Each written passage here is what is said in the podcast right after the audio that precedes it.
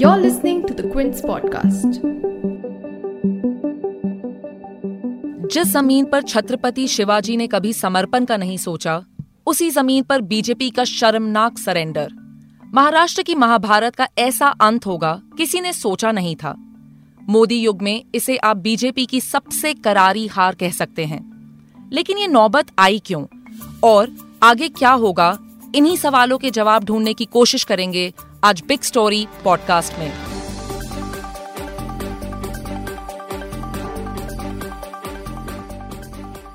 आप सुन रहे हैं द बिग स्टोरी पॉडकास्ट और मैं हूं आपकी होस्ट शैली वालिया। क्विंट हिंदी पर हम बिग स्टोरी पॉडकास्ट में एक बड़ी खबर लेकर आते हैं।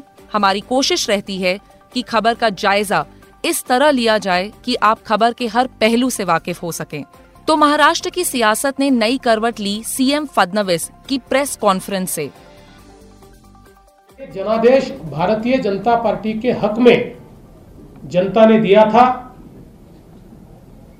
दुर्दैव से नंबर गेम इस प्रकार का है कि जिसमें हमारी बार्गेनिंग पावर बढ़ सकती है, ये देखते हुए शिवसेना ने पहले दिन से ही बार्गेनिंग शुरू की और घोषणा की, हम भले ही महायुति में चुनकर आए हो किंतु हम सभी पार्टियों से बात करेंगे और हमको जहां मुख्यमंत्री मिलेगा वहां पर हम उनके साथ जाएंगे। लेकिन इसकी बुनियाद पड़ी सुप्रीम कोर्ट में। क्या आदेश दिया सुप्रीम कोर्ट ने, जानेंगे अपने लीगल एडिटर बकाशा सचदेव से। तो बीजेपी के तौर से एक्चुअली अगर इस ऑर्डर को देखेंगे तो उनके अगेंस्ट स्पेसिफिकली कुछ चीज़ें हैं, क्योंकि कोर्ट ने बोला ठीक है, ये जो बड़ा सा जो इशू है, बीजेपी ने कहा था कि यहाँ पे बड़ा इशू है कि क्या गवर्नर के डिसीजन को जुडिशली रिव्यू कर सकते हो, उसको बोल सकते हो कि ये इलीगल है, अनकॉन्स्टिट्यूशनल है, क्योंकि ये गवर्नर का डिस्क्रेशन होता है इन चीज़ों में। तो ऐसे कोर्ट बोल भी सकता है कि ऐसे इलीगल है, गैरकानूनी है। पर आज कोर्ट ने बोला है कि हाँ ठीक है, ये चाहे ये बड़ा इशू रह जाए कि क्या गवर्नर का डिसीजन का रिव्यू कैसे करें, कब कर सकते हैं, नहीं कर सकते हैं, वो सब हम बाद में सुनेंगे। 3 महीने के बाद उसमें डिटेल्ड आर्ग्यूमेंट्स होंगे, बीच में आके इन सबको पार्टीज़ को अपने फाइलिंग्स करने हैं। पर अभी के लिए उनको एक इंटरिम ऑर्डर पास करना है और इस इंटरिम ऑर्डर को पास करते हुए उन्होंने कुछ ऑब्जर्वेशंस किए हैं जो बीजेपी के लिए कह सकते हैं अच्छे नहीं है। बीजेपी के इस सरेंडर का महाराष्ट्र और देश की सियासत के लिए क्या मायने हैं, ये बताएंगे क्विंट के पॉलिटिकल एडिटर आदित्य मेनन। एक जो देवेंद्र फडणवीस की, नरेंद्र मोदी की जो एक साफ छवि थी, उसे भी धक्का पहुंचा इस पूरी वारदातों से। आगे बढ़ने से पहले आपको एक बात और बता दें कि बिग स्टोरी हिंदी आप क्विंट हिंदी की वेबसाइट पर तो सुन ही सकते हैं, उसके अलावा गूगल और एप्पल पॉडकास्ट, स्पॉटिफाई और जियो सावन पर सब्सक्राइब भी कर सकते हैं।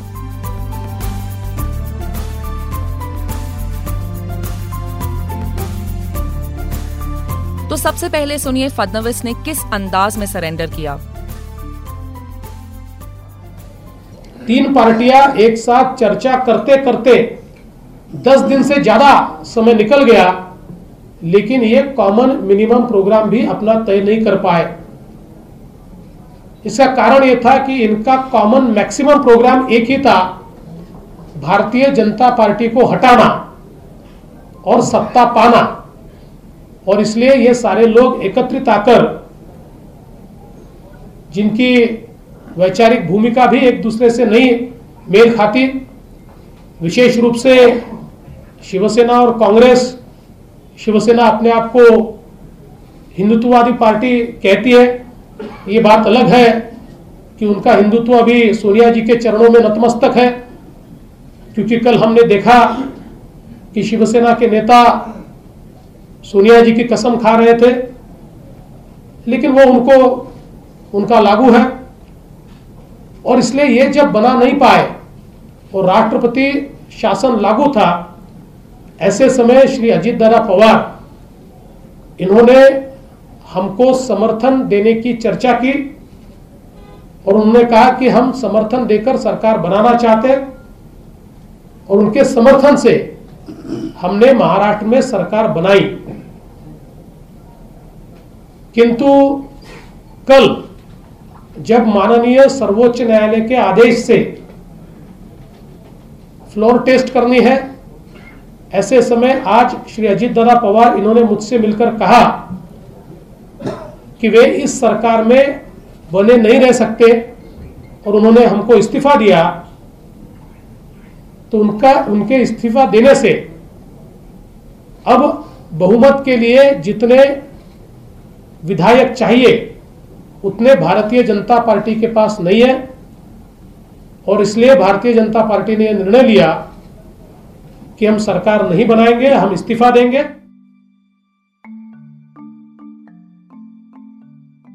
जाहिर है फडणवीस के इस्तीफे के ऐलान के बाद दूसरे खेमे में जोश भर गया। ये सुनिए शिवसेना के संजय राउत को।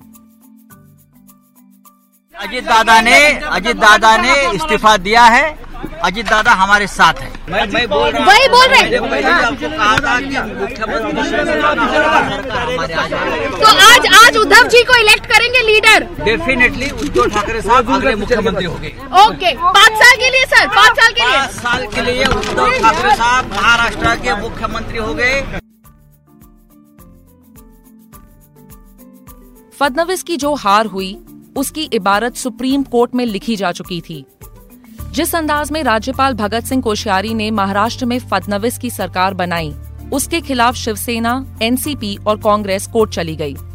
इस बीच तीनों पार्टियों ने 162 विधायकों का समर्थन दुनिया को दिखा दिया और फिर आया वो मौका जब कोर्ट ने 27 नवंबर की शाम तक बीजेपी को बहुमत साबित करने का हुक्म सुना दिया।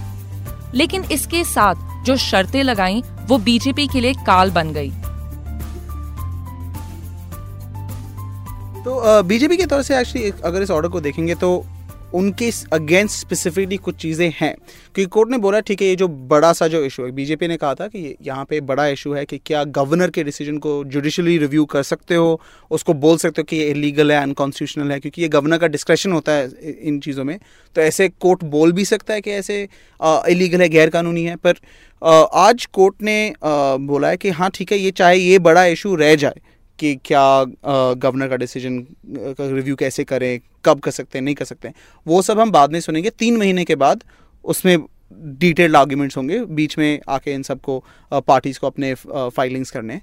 पर अभी के लिए उनको एक इंटरिम ऑर्डर पास करना है और इस इंटरिम ऑर्डर को पास करते हुए उन्होंने कुछ ऑब्जर्वेशंस किए हैं जो बीजेपी के लिए कह सकते हैं अच्छे नहीं है। क्योंकि पहला ये है कि उन्होंने उनका एक आर्ग्यूमेंट जो था कि यहाँ पे आर्टिकल 212 संविधान की वजह से यहाँ पे लेजिस्लेचर का जो स्पीकर है पहले उनको इलेक्ट करो, फिर ऑर्डर ऑफ बिजनेस शुरू करो, तभी ये फ्लोर टेस्ट हो सकता है।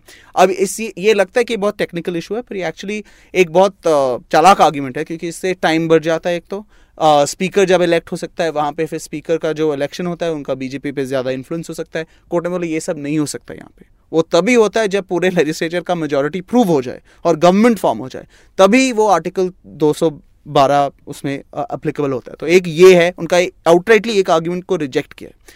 उसके बाद फिर कोर्ट ने बहुत बार बोला कि हमें यहाँ पे डेमोक्रेटिक वैल्यूज़ को प्रोटेक्ट करना है, कॉन्स्टिट्यूशनल मोरालिटी को प्रोटेक्ट करना है। उन्होंने बोला कि हमें इलीगल अनफेयर प्रैक्टिसेस को रोकने, जैसे कहते हैं हॉर्स ट्रेडिंग को रोक दो यहाँ पे, क्योंकि एमएलएस को खरीदना बेचना वो तो अभी उसी का तो प्रॉब्लम है। उन्होंने बोला कि अगर आप फ्लोर टेस्ट को डिले करोगे तो फिर हॉर्स ट्रेडिंग का चांस बढ़ जाता है। और यहाँ पे क्योंकि गवर्नर ने तो 14 दिन दिया था इनको फ्लोर टेस्ट करने के लिए, बीजेपी खुद कह रही है अच्छा ठीक है 7 भी दिन दे दो वो भी ठीक है, पर प्रॉब्लम अगर इतने टाइम अगर आप फ्लोर टेस्ट को डिले करोगे इसमें हॉर्स ट्रेडिंग का चांसेस बढ़ जाएंगे। और यहाँ पे क्योंकि एनसीपी, शिवसेना, कांग्रेस बोल रहे, उन्होंने दिखाया भी था अपने परेड करके कि उनके पास एमएलएज हैं।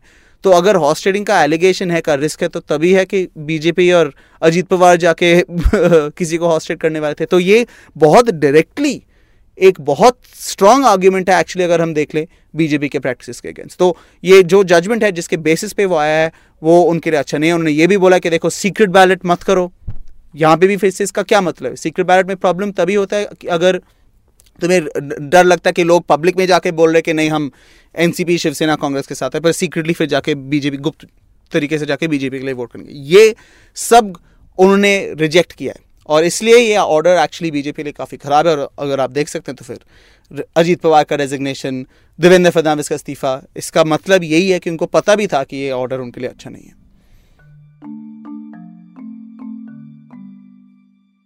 3 दिन की चांदनी के बाद बीजेपी को मिली इस रात का मतलब राज्य और देश की राजनीति के लिए क्या है? क्या बीजेपी की सरकार जाने के साथ ही उसकी साख को भी बट्टा लगा है? और क्या बीजेपी भारतीय राजनीति के चाणक्य 2.0 के चक्रव्यूह में फंस गई? जरा क्विंट के पॉलिटिकल एडिटर आदित्य मेनन से समझते हैं। जिस तरह इवेंट्स हुए हैं उससे ये साफ लगता तो है कि जो ये सुबह सुबह प्रेसिडेंस रूल हटाने की हरकत की थी सेंटर ने और फिर बाद में आनन फानन में उन्होंने स्वेरिंग इन भी कर दी जिसमें पूरे मीडिया को भी नहीं बुलाया गया। क्या ये सब ज़रूरी था जब उनके पास नंबर्स थे ही नहीं? ऐसा जाहिर हुआ कि ये लोग चोरी छिपे सरकार बनाना चाह रहे थे और जो अपोजिशन का इनके ऊपर चार्ज था वो एंड में सच साबित हुआ। दूसरा जो इनके लिए एक नेगेटिव पॉइंट था कि अजीत पवार जिनको ये इतने साल से करप्शन का एक बहुत बड़ी मिसाल बुलाते गए, उनके साथ हाथ मिलाकर इस तरह सरकार बनाई गई। तो एक जो देवेंद्र फडणवीस की, नरेंद्र मोदी की जो एक साफ छवि थी उसे भी धक्का पहुंचा इस पूरी इन पूरी वारदातों से।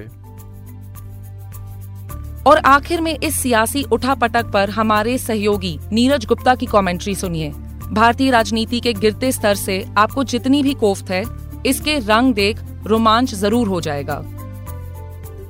अब से कुछ देर पहले महाराष्ट्र के पूर्व मुख्यमंत्री देवेंद्र फडणवीस ने इस्तीफा दे दिया है और उनकी हालत देखकर हिंदी फिल्म का एक गाना याद आ रहा है, शीशा हो या दिल हो आखिर टूट जाता है, लब तक आते आते हाथों से सागर छूट जाता है।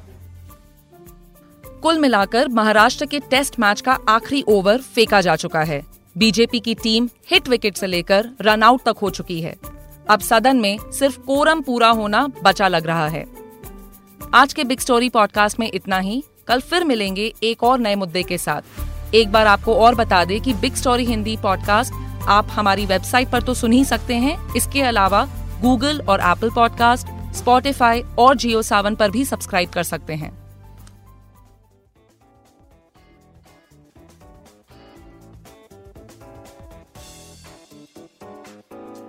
Thanks for listening. Log on to the Quints website and check out our other podcasts.